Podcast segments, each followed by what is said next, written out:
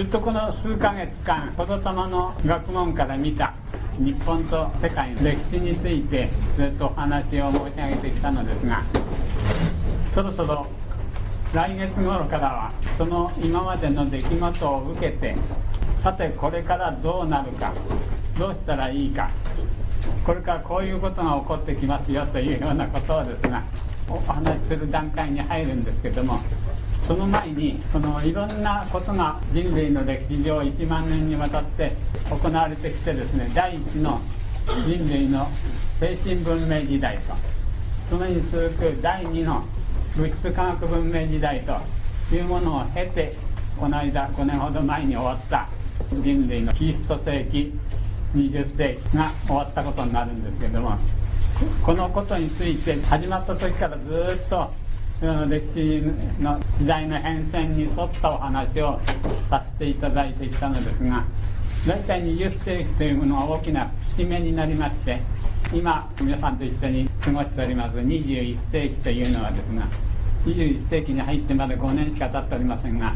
この世紀はまた違った意味を持ってくるのです。その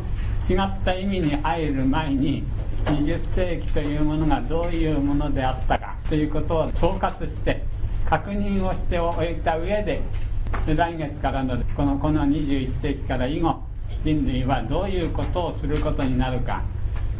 また新しい世紀を迎えて人類はどうしてもそれを通り越さなければならない関門というものがあってそれをどう乗り越していくかという話に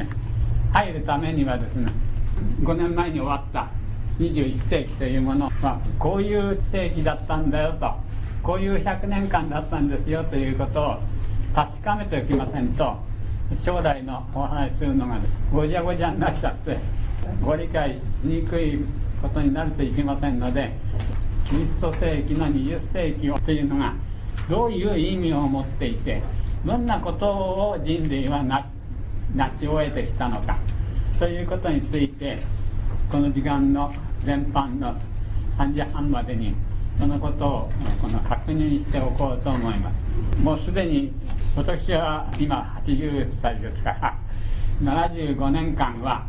その20世紀に暮らしたわけで大体の出来事は分かっておりますが皆さんも何年間か何十年間は20世紀の人間であったわけですから私の申し上げることはですね大体お分かりになっていることと思いますがただ細かいことは申し上げませんが歴史としての20世紀はこんなことが起こったよということとそれを受け継いで新しい時代を作ろうとした目で見た20世紀とはまるっきり違ったものに移ってまいります。そどう変わっていくかということをですね今日お話を申し上げようと思います。20世紀が始まるちょっと前キューリー夫人が放射能ということについて発見した事件が起こります。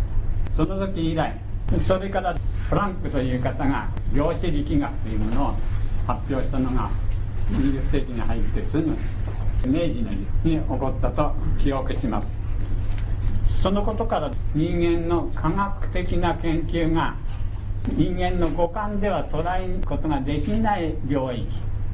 目にも見えない領域に研究のメスを入れてきた。という画期的な時代が20世紀に始まったのです。これは物質科学的な研究のですけれども科学がその分野原子核内の構造に気が付き出した時に時を同じうして精神の分野でその日本の窮地において明治天皇ご夫妻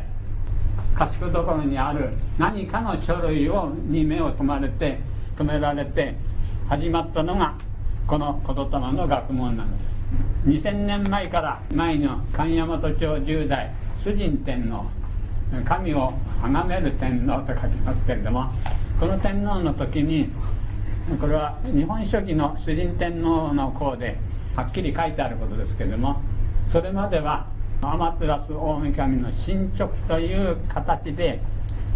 三種の神器というものは天皇のいつでもそばに置いとくことというのをね決まりであったのです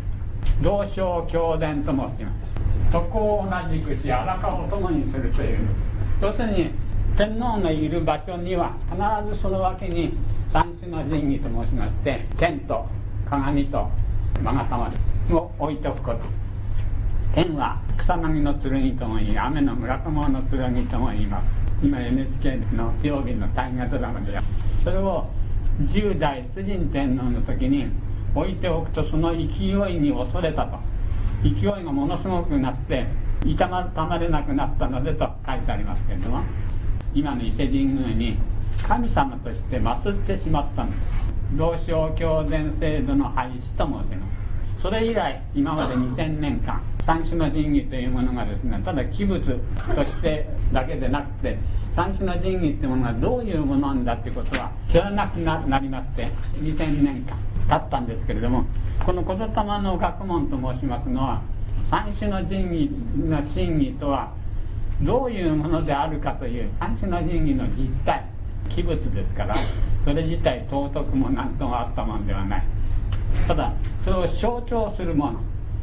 する実態が言霊の学問の原理な。んです剣剣とはですね人間が生まれた時から授かっている判断勾玉と申しますのはこう尾っぽがついた玉がこういう50個あるんです50個連なってるのを勾玉八坂にの勾玉と申しますがこれは人間の心は50個の言霊で形成されているんですよということを示すための勾玉ですそれでその50個の勾玉をどういうように運用処理していったら人間の最高の心の持ち方天津人のりとという50音の並べ方を売るかというその最高の心構えを50音の言霊の配列でもって決めたもの。これが人間の頃の最高の規範ですから鏡ですのでそれを八田の鏡といって人間の全ての行いをその八田の鏡を基準として善悪を考える。この3つを三種の神器と申します。定めたのを伊勢神宮に祀ってしまった。信仰の対象としてお祭りしてしまったんです。それから今までが2000年間。1900年頃に物質科学が人間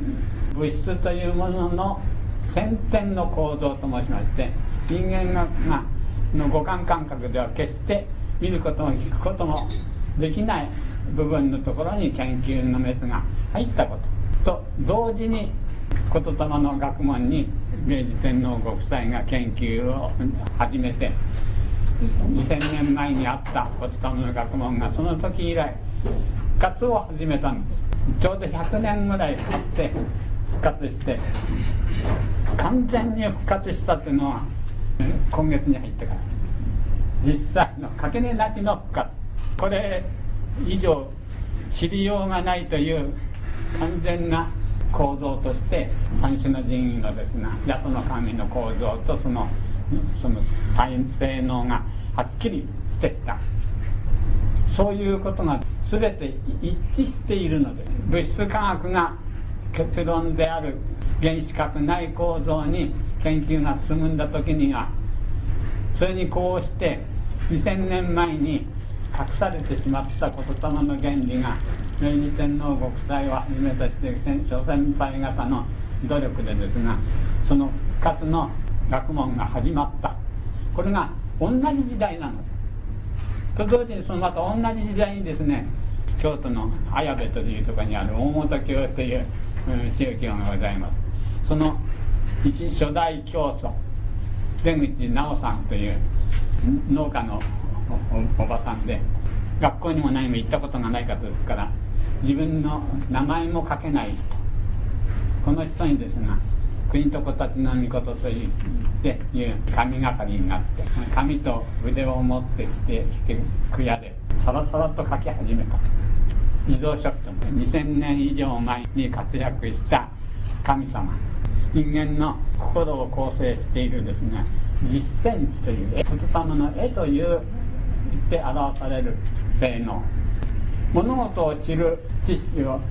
経験値と言います。それに対してその経験値を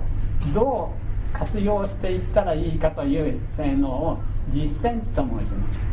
今の時代の方は経験値と実践値を同じように考えておりますが全く違うものなのでしてその実践値の性能を神格化したのが天照大神でございます。また国と子たちの御事と申します。出口さんにはですねその国たちの子たちの御事が神明かになって疲れまして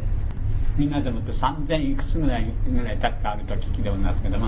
その第一声は確かですね3000世界。一度に開く梅の花。梅で開いて松で収める。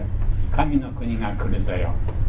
今の世は獣の世であるぞということから始まりましていわゆる世は四十八文字で世を治めるぞ。というようなご神事もあったようです。神がかりになって言霊の学問が復活するよということをこの予言させた若狭湾に浮かぶ冠島とか靴島とかというところに小さい無人島ですけどもそういうところに一月とか五十日とか渡ってですねただ一人でもってあの祈ることによって言霊の学問が世に出るということの先知らせというんですか神事のお芝居をしたんです。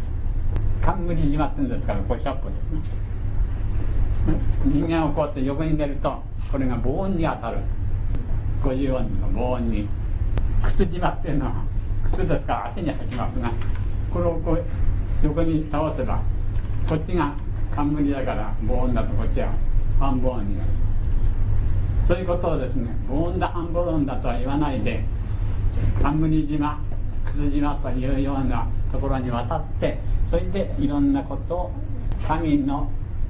仕草をしたそういうことによってですが後世日本の国の宝である世界の人類の宝である子供の学問がこの世に出てくるぞ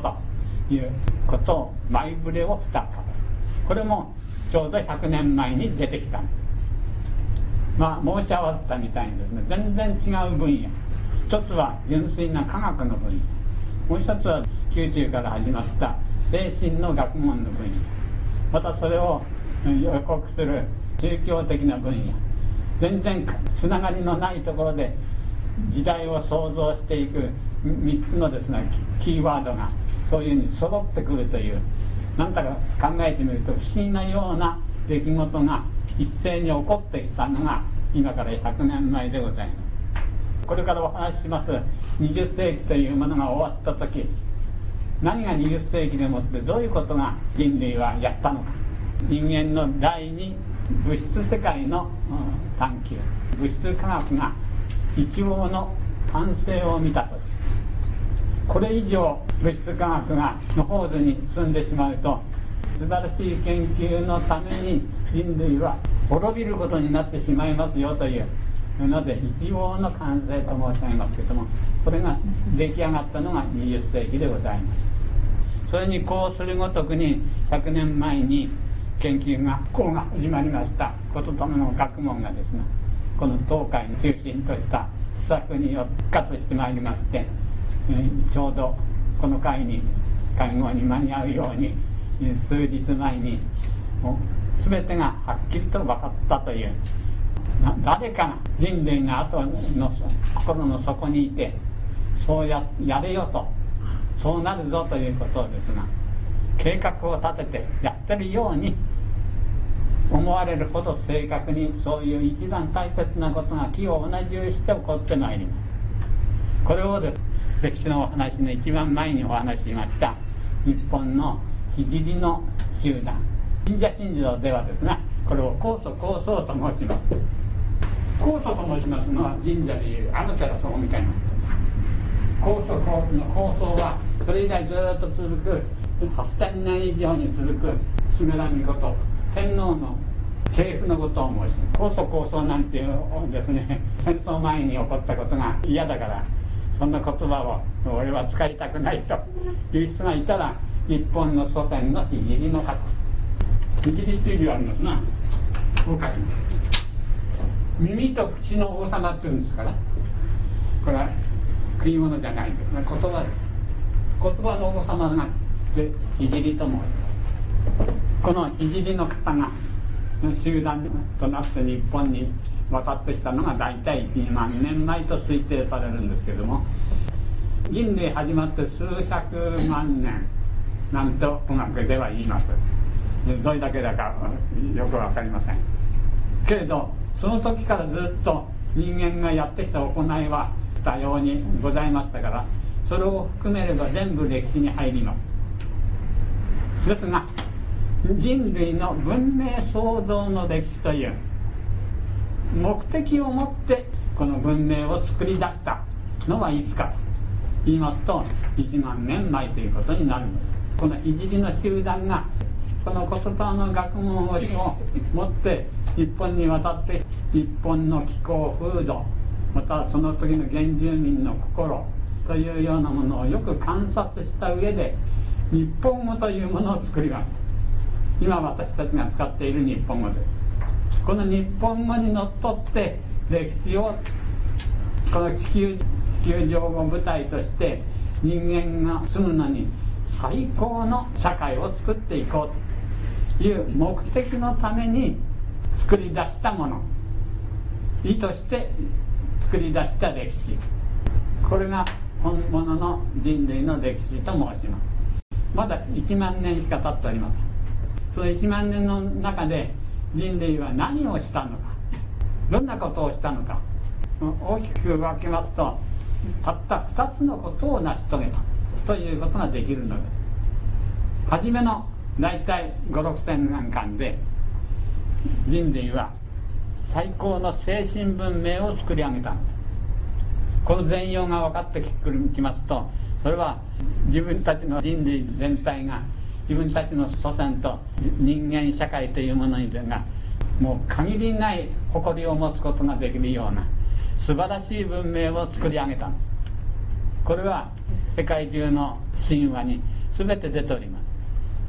日本の神話はともかくですね北欧神話ギリシャ神話ペルシャ神話エジプト神話とかですがそれから中国神話からインド神話に至るまでどの神話を見ましても必ず書いてあることがございます。大昔には理想の世界があった。ということはどの神話にも共通のことなのです。それがある時が来た時に悪い神様が出てそのいい社会を曇らせてしまった。次にある時が来ればまたいい神様が出てきて世の中を良くするんだと。どの神話もいろんな小さい違いはありますけど大筋ではそういうように決まったことを言ってるのです。この各民族に伝わる神話の中で大昔のいい時代があったと。これは神話ではないのです。実話なのただそれを実話としては言ってはいけない理由があって神話ではそういうように例え話的にいい時代があったとこう書いてある。なぜそれがあらからさまに言えなかったのか。1万年前だ8000年前だ3000年前だなんて今の学校の歴史の教科書では絶対に言わないことですがもういけしゃあしゃあと喋るもんだとお思いになるかもしれません。ですけどもこの「子供の学問」を一つ一つただお読みくださるだけではなくてお読みくださったらこのように人間の心はできている構成されているのか実際に。ということをですが自分の施策というか自分が自分の心を時に触れて迷った時困った時または喜びのいろんな時にそのその事件を通して自分の心ってどういうようにできてるのか。ということをですがお考えくださって一つ一つ自分の心についてあこれと同じことようにできてるんだなということがお分かりになりますと私が申し上げている1万年とか3000年とかというですが遠い遠いの話のように聞けることが今ここに事実なんだということがだんだんお分かりになっていただけると思います。そうしますとそれじゃあそういうことを分かるためにはどうしたらいいんだということにもし気が向かれましたらここにこりますように「言霊」っていうのはことはこの言葉です。玉っていうのは心です。心と言葉に関する一切の学問ですから話し合ってるうちに分かってくる死というものがですねある一点から見ますと実に明瞭にその1万年ぐらいがさーっと見通せる気分になる時がある。じゃあどういうその時か。その前に20世紀の100年間はどういうことが行われていたか。物質科学文明の方ではどういうことが起こったか。それに対して精神的なコッタムの学問はどういうように移り変わってきたか。物理科学の分野ではですねキューリー夫人が放射能というものに気がついてあの方その気がついた放射のために亡くなったんですよね、えー、汚染されて亡くなってしまうんですねその研究がですねずっと進んで皆さんご承知の通りに広島に原爆が起こった原子核内にある物質のエネルギーを引き出したそれが原子爆弾原子爆弾なんかが今度は原子核発電所に、の応用になりましてそれで原子核内のエネルギーは日常の人たちの人間が暮らしていく電気を起こされてることに今使われておりましてしかしそういうですね素晴らしい科学は成果を収めた。人間の命生命の方に向かった研究は人間の遺伝子で DNA というですね遺伝子の分野でもって素晴らしい発展をしまして今は人間のこの体を構成している遺伝子の全てが解明されたと言われている時代でございます。あとその遺伝子何十万かあるんですわけだ遺伝子がどういう結びつきをしたらどういうようになっていくかということの研究がまだ残されてるんだそうです。と同時に科学の夢であった。地球外に飛び人間が飛び出していく。宇宙旅行をする時代にもなってまいります。これは総合科学でもって一番科学的技術としては難しいんだそうですけれどもそれもまあまあやすやすと月さんにも行く地球の周りをぐるぐる回って地球は多かったなんてこういうことができる時代にもなりますとどこを見てもですね今から100年も前に生まれた人がここで生まれ変わってまたこの世に出てきたらこの状態をひっくり返ってまたすぐ死んじゃうんじゃないかと思うような素晴らしい爪尽くしですもう便利で便利でしょうがない時代が参りまし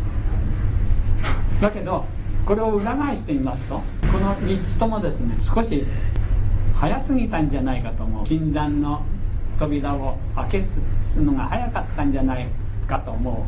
うの事態も起こってきつつあります。なぜならば原子力発電でプルトニウムやなんかをウランを申しますとその模したカスこれをまた再利用してまたも最後に二度申せな再利用してできなくなったものをどう処理するか。これがまだ見つかってないんですね原子力発電っていうのはあれ科学じゃない。科学というのは1から100までそれが計算し尽くされて絶対に使っても支障を起こさない。全部科学的に処理ができるということまで分かった上で原子力発電所を作ったのならこれは純然ただ科学の成果ですけれども燃やしたものの最後はただ地に埋めちゃうか強いのになるとロケットに積んで宇宙の外にに、えー、持ってっちゃえっていう、えー、暴論まで言う人がいるぐらいでまだその燃えかすを処理する、えー、科学的なですね結論には至ってない。そこで非科学的なものを抱えながら見切り発車してますのでこれがいろんな放射能の漏れとかなんともにつながりますと人類は大変なことになると思いますこれは後で申します。物質科学のですね成果とその影。その裏にある影として今世紀に21世紀に持ち込まれた問題ですまた DNA もそうですね。素晴らしいことになります。この間もちょっとあの果物屋さんの前通ったら今までに聞いたことのないような名前のブドウがですね並んでおります。こういうのもあの DNA のなんかの転換で人工的に作ったブドウなんでしょうけれどもこういうのは果物でやってる分には構いませんが好奇心の赴くままに人間を作っちゃうということになるとこれは大変なことになります。厳重な今そのいろんな法律のもとに制限をされてますけど制限なんかいくらしたって。科学というものは崇高な使命のもとにやってる人なんか誰もいません。好奇心と競争心で成り立ってるんですから。やるなと言えばいいほど人間というのはややりたくなるもん。あなただけには内緒でなんて言ったら翌日みんな世界中に広がっちゃいます。一番広まらない方法は大勢の前でバーッと言うこと。それと話題にならないから広まらない。それほど人間っていうのはですねそんなに全部お利口にはできてません。これ本当にクローン人間ができちゃってからワイワイ騒ぎ出す事態も起こらないとも限らない。生物学における光と影。けど美味しいぶどう食ったりんご食べたお米も食べたって言えばこれありがたい。光の方ですけれどもその裏で大変なことが起こりつつある。電話でもっていろんな街歩いててこんなちっちゃいのが世界中でお話できる。あんな便利なことは夢にも思わなかったこと。ですけどその携帯からワンワンするとアメリカのペンタゴンの中にまで侵入してきちゃって核戦争まで起こしかねない。実際にはそういうことが3度ぐらいあったそうですからあと15分もしたら核戦争が起こるその前に気が付いたからよかったけれどという話が3つぐらい3度ぐらい起こりだしたんだそうですから。これもすごいこれも光と影。宇宙旅行もそうです。中国はこの間また宇宙旅行に行きましたね。そうするとここで一発お願いしようかなって言えばできない話じゃない。みんな一つのいいことは全部いいわけではない。みんな裏にもあればおっかないことが可能性というものを含まれています。含まれていることは21世紀に繰り込まれてきました。20世紀でも終わりにできなかったというのが今の人類の課題となって残っております。子供の番組で宇宙に飛び出してってね宇宙人と盛んに戦争してるところやってます困ったもん。人間は地球上の戦争だけじゃ飽き足らないで宇宙飛び出してってもまだ戦争やってる。実際においてはそういうことは不可能なんですって。地球がのことを卒業して宇宙に飛び出していくっていうのが法則としてはそうならなければいけないの。地球を戦争のままほったからしといて宇宙に飛び出してって今度は宇宙でまた戦争を始める、まあ、宇宙人っていうのがいるかの話ですけども実際の問題としては許されないもの。が今のままだと起こらないとも限らない。どこを見ても最もいいものの裏に必ず最も悪いものが潜んでるという状況に変わりはございません。ただそうだと言って歴史の流れとして見てしまいますといつまでたっても人間はこうなんだなということになりかねません。歴史の先がですね暗淡と見るようになります。けれど人間というものの存在はそういうものではないんだということを言霊の学問をよく言っていただきますと。人間っていうのはこの3000年の戦争なんていうのは方便として起こった。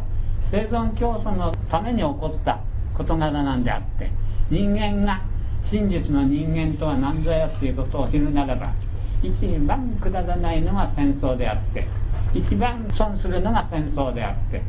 一番不経済なのが戦争であっていいとこ一つもなしということが立ちどころに分かるものなのでございます。そういうことをこの3000年間にやりますと物質科学が一つも進歩しなくなりますので生存競争というものの社会を作ったのでございますからあの耳と口の王様と書いてある人たちが計画的に作ったこと。そんなことをするはずがない人がどうしてそんなバカなことしたのかって。よく人に私が攻撃されるんですそんなことしないでも神様が言うんだったら争い事をしないでも物質科学が進歩するようにしたらいいじゃないかって。そのお答えはで口で言っただけではわからない。欺瞞と取られるかもしれない。だけど自分のお心ご自身の心の中をよく洗いざらい見ていただくとお分かりになっています。人というのはあることがきっかけになって崇高な心の持ち主になりますと神様よりも尊いような行いをすることがありますかと思いますと自分の快楽のためにですねお金が欲しいために何人もの人を何にも関係のない人を無残にも殺してしまうようないわゆる獣でもしないようなことをやる場合もございますみんな人間の持っている業であります。その人間の持っている業というものをよく知りにつく知り尽くした人たちがそういう人間がこの物質科学文明を急速に梅を冬を地に見てよって言ってですね急速に人口が多くなっていくこの地球上においてあなたお先にっていうですね、うん、この譲り合う精神だけでは幸福は、全体的な社会の幸福ではには足らないんだと言って物質科学を起こさせた。そのためには何でもかんでも競争世界を作らなくてはならないと。でですね人間のその業とどういう方法策でしたらいいかというものをよく見極めた上で作った歴史の競輪でございますからそれしか道はなかったんだと受け取るよりかそういうことをよくご自分の心を知った上でこの歴史というものをお読みくださるとなるほどなということになります。神様と獣が同居してるのが人間ですからその人間が取りうべき最高な生存する方法として展開してるのがこの人類の文明創造の根幹を流れている精神ですということをご存知になっていただくと私の今申し上げましたこのある時に来た時に言霊の学問を隠してしまったということの意味がよくお分かり願えるんじゃないかと思います。20世紀と申しますのは普通科学が一応の完成を満たす年人類の第二物質科学文明自体は先ほどの5年前に終わった20世紀において一応の終焉を告げたと言っていい年であるのです。新しい文明というもの時代というのはどういうものかということを、まあ、分かって過去を振り返ってみますと20世紀というものはそういう時代であったんだということが分かってまいります。20世紀からですね21世紀に移って今5年約5年が経つわけですがこの時代は完全にその20世紀が取り残した文明の光と影。この両方とも一つ肩に背負ってそれをどう処理していくかというのが人類に課せられた今年からの課題になるわけです。どうしてもこの課題を解決しませんと21世紀以後の人類というものはもっと素晴らしい文明を作っていくことができなくなってくる。そういう節目の年でございます。こればっかりは固く言ってもこういうものは言わないわけにいきますただし人間と申しますのはねどんなに困難が降りかかろうとも立ち向かっていけばですね必ず解決する道は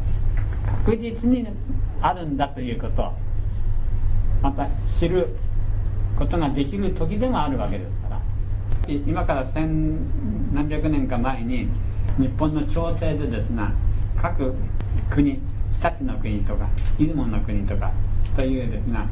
国の中の状態を詳しく知るためこの出雲のことを書いた不動記の中に、出雲の国は今でいうと軍です。昔は毛利でこういう軍があった。という中に出雲の国のですが奥軍というのがある奥軍の不動記の中にこれは記憶だけので言っちゃうと間違っちゃうといけませんからちょっとお待ちください。不動記の文章は全部が不動記奥軍の書奥軍の書なぜ黄軍という名前がついたかということを説明した不動記の文章なんです。抜きがきます「やつか水お水おみつぬのみこと」という。書かなくていいですな。あの開口に書きますので「八つか水をみつぬのみこと。今は国引きおえぬと乗りたまいておうの森に三つへ突き立てておえとのたまいきと。系図で言いますと天照道宮の兄弟の佐野の御事からずっと続いて大国主の御事に行くその中間のそこに出てくる神様の名前国式というのをやったと書いてあるこれは昔は小学校教科書も出たそなここの国が少ないなってで遠くにある島をですパッとしちゃおうって言って王子柄の神様なんでこうやって引っ張ってきた砂つけてこっちからも引っ張ってきてこっちからも引っ張って。と神話に書いてある。これは何もそんな引っ張ってこられるはずのもんではなくじゃなくてこれが新鮮民族ユダヤ民の祖先であるロミラス・モーゼル。モーゼ・ロミラスが日本に来た時に今から3000年ちょっと前にユダヤをモーゼ・ロミラス日本に来たる。スメラミコとこれに天津金木を教えるって書いてある竹内文献っていうそれでカエルに臨みて汝と汝の子孫は世界人類守り主となれとでこの3000年間の歴史はお前にたちに任せるぞと言ってですねお前たちが先立ちになって物質科学文明を起こせと。その文明の成果の富によって乱れた世界を再統一せよというですね命令を下しているの。です久我野球会津王朝69代。カンタル分け豊洲スメナミ事というカンタルの数は塔だモーゼに10回を授けた神の塔羅を分けた。分け与えた。で豊洲歴史の豊かに、歴史をこう耕したということをなさった天皇の送り名竹内文献ももう市販されてますからお読みになると写しを見た人によってちょっと表現が違ってますから言いますけどこんなこと言ったって3000年前にそんなことを教えたなんてとんでもないということになるかもしれませんがないと言ったらとんでもないです。本当はある。この方がモーゼにこのそういうように教えた。ことその仕事。ユダヤ民族のことをですね新鮮民族と申します。神が選んだ民族と申します。それに対してですね日本民族のことを高村民族と言います。スメラの孫の民族と言います。高村と新鮮で2つの民族がつるんで3000年間人類の歴史を作ってきたと言っても過言ではない。ユダヤという新鮮民族の一番の魂の祖であるモーゼという人がにですねその命令を下してシそのとで言いましてもねいわゆる血統ではないのです。冷凍と申しましてチベットの小さい時からこの人はものになるなというものを育てて教育して霊眼を日焼けさせて使命を伝えていく。3000年間全然そばに表に現れないでずっとつながひたすら世界統一と物質科学文明の完成というものに向けてですねのイニシアチブを取る仕事をずっとやってる。今どこにいるかご存知ですか？多分ニューヨークの郊外あたり住んでるはず。です20世紀になってその新鮮民族であるユダヤ民族がイニシアチブを取って建設された人類の第二物質科学文明の創造は終わりを告げた。おいと乗りたまい人。水おみつの御事は佐能の御事の系統の神である。三重とは人間天与の判断力。軍隊で言えば指揮等ですなかっておうとは言霊を科学とう産業のこと。国引とは世界統一である。大国主の御事すなわちエホバの神。新鮮民族が科学と産業を手段として世界統一を成就する時が近づいた。今世紀中にはというのは20世紀ですな。中には実現する。その時「おえ」という。統一後の人類は「おう」から「おえ」「お」は科学「え」は道徳に精神転換をする必要がある。21世紀は科学と道徳の時代である。科学に厳密な法則があるごとく道徳にも完全な法則がある。日本語の中に秘められた現で太まにである、解放の一番後ろにちょこちょこっと書いてこのことを私がこの解放の原稿を書いてるうちに思い出しましたのでここに移したんですけれども。20世紀までは「う」と「お」の人間性能で文明創造をしてきました。この2000年の間「お」は産業経済科学です「え」というのは道徳です。道徳と道徳の基本になってくれる言霊の学問の原理のことですこの2つをもって今後の世界は一般に政治が行われるようになります。だけどなりますと言ったってじゃあどうしてそういうような世界に変えることができるのかということが今世紀の課題になるわけですそのどういうようにして変わらせるかという筋道は来月からのお話にいたします。この人間は常に日進月歩しておりますから私はいっぺんこういう本を書きますとねよほどのことのない時に読まない立場が違っちゃってますから。そういうようにしてで「大う」から「大え」に転換するにはどうしたらいいのか。どうしても必要なこと。この時代を転換するにあたってここまでの2000年間に世界中でことわげされたいろんな考え方。